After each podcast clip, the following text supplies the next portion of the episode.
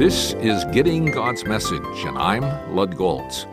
We have been studying the prayer of the prophet in Habakkuk 3.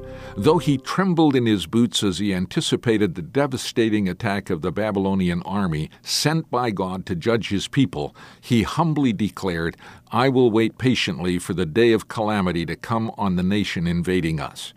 God had promised to deal with the approaching army, and Habakkuk believed he would.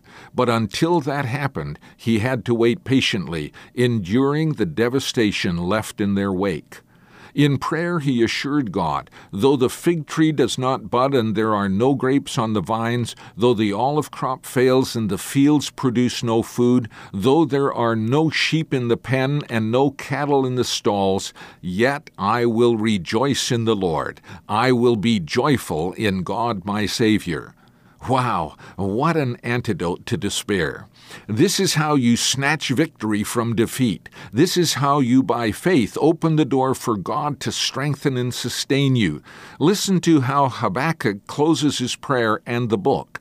The sovereign Lord is my strength. He makes my feet like the feet of a deer. He enables me to go on the heights. Then, to highlight his prayer even more, he affirms, For the director of music, on my stringed instruments.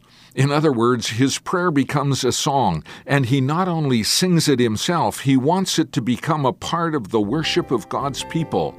Out of pain, by faith, he anticipates gain. Out of devastation, by faith, he anticipates hope filled praise.